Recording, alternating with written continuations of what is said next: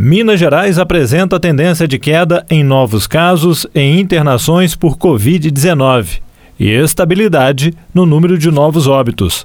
Isso é o que mostra o boletim Indicovid, divulgado semanalmente pela Universidade Federal de Alfenas, a Unifal.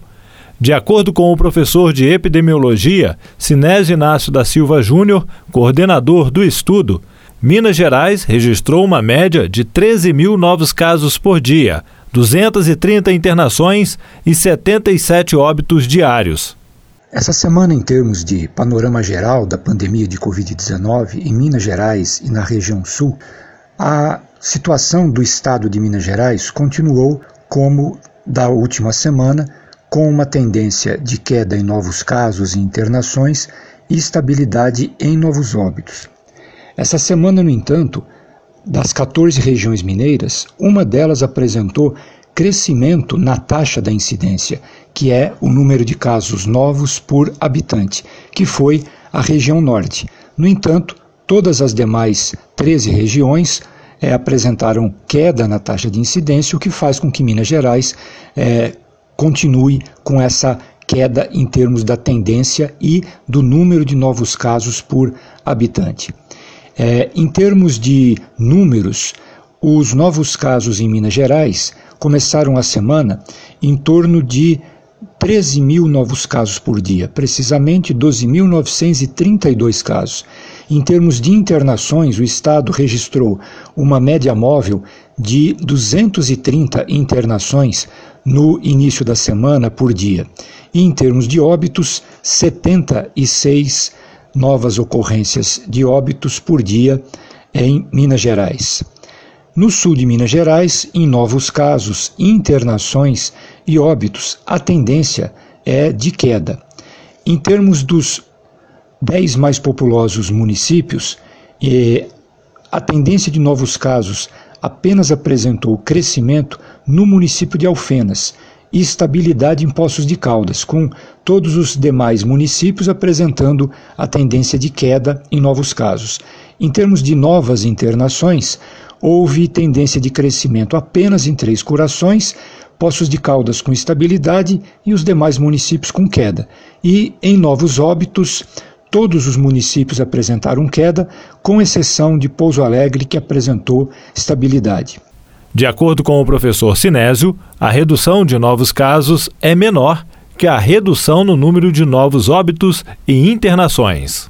De modo geral, é possível dizer que, observando a curva epidêmica, nós vemos que a velocidade com que diminuem os novos casos ela é um pouco menor do que a velocidade com que, felizmente, diminuem as internações e os óbitos.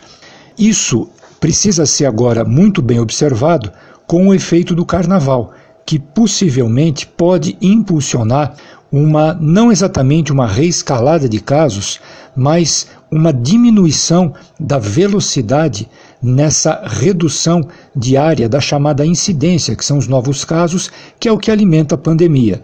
No entanto, nós precisamos estar preparados porque essa pandemia e o vírus SARS-CoV-2, ele tem nos apresentado muitas surpresas. E uma das observações a fazer com muito cuidado é reforçar o cuidado com as crianças. Saiu agora no dia 28 de fevereiro um estudo da cidade de Nova York com milhares de crianças e adolescentes.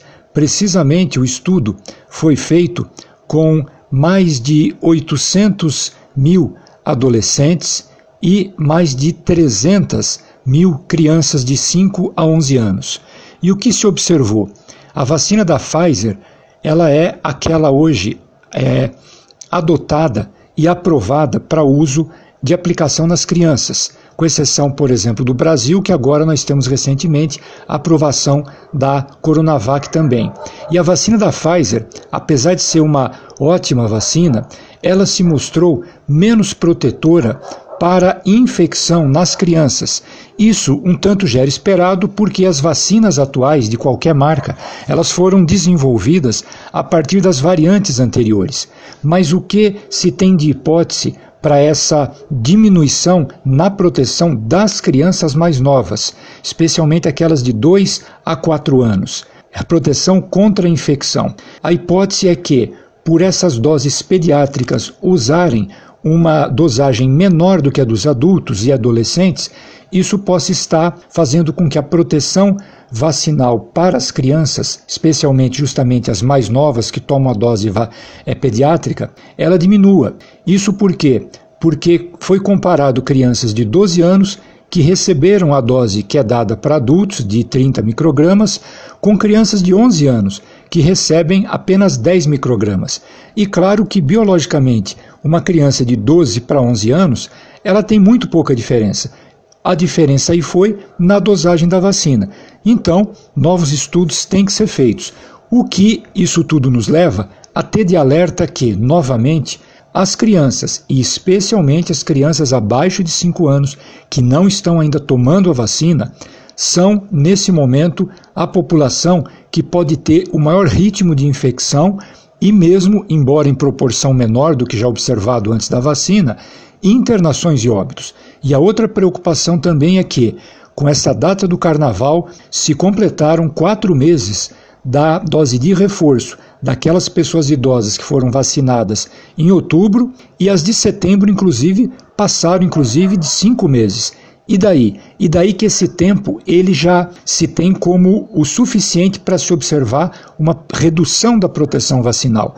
E o risco de o carnaval poder aumentar o ritmo do contágio, novamente, mesmo que não reverta a tendência de queda no geral da curva epidêmica, pode facilitar com que esse vírus chegue nessa população mais vulnerável, crianças e idosos. E isso gera preocupação. Por quê? Porque ainda, é, e apesar da vacina que protege muito, internações e óbitos podem ser observados. Então, a expectativa agora é que, após essa, esse período de carnaval, quatro, cinco dias depois, ou seja, a partir do fim de semana que vem, nós possamos começar a observar os efeitos de eventual aumento do número de casos. Lembrando que com a variante Omicron, o período de incubação dela é mais curto do que das outras variantes. Quer dizer, o período de incubação é aquele que a pessoa tem contato com o vírus, é infectada e vai aparecer os sintomas. Com a Omicron, isso chega a ser dois dias apenas, e as outras variantes estavam em torno de três a cinco dias. Então, é uma expectativa e, ao mesmo tempo, mesmo com uma tendência de queda na curva epidêmica, é bom lembrar que nós estamos ainda com um número de casos muito alto que precisamos acelerar essa queda, porque quanto maior for o contágio, maior probabilidade de que uma nova variante possa surgir. Esses são os cuidados e a preocupação do momento. Minas Gerais já confirmou 3.203.772 casos de Covid-19 no estado desde março de 2020, quando começou a pandemia. E nesse período foram registrados 59.698 óbitos, de acordo com dados da Secretaria Estadual de Saúde. Jefferson Machado, da Rádio Difusora HD, para a Rede Arquidiocesana de Rádio.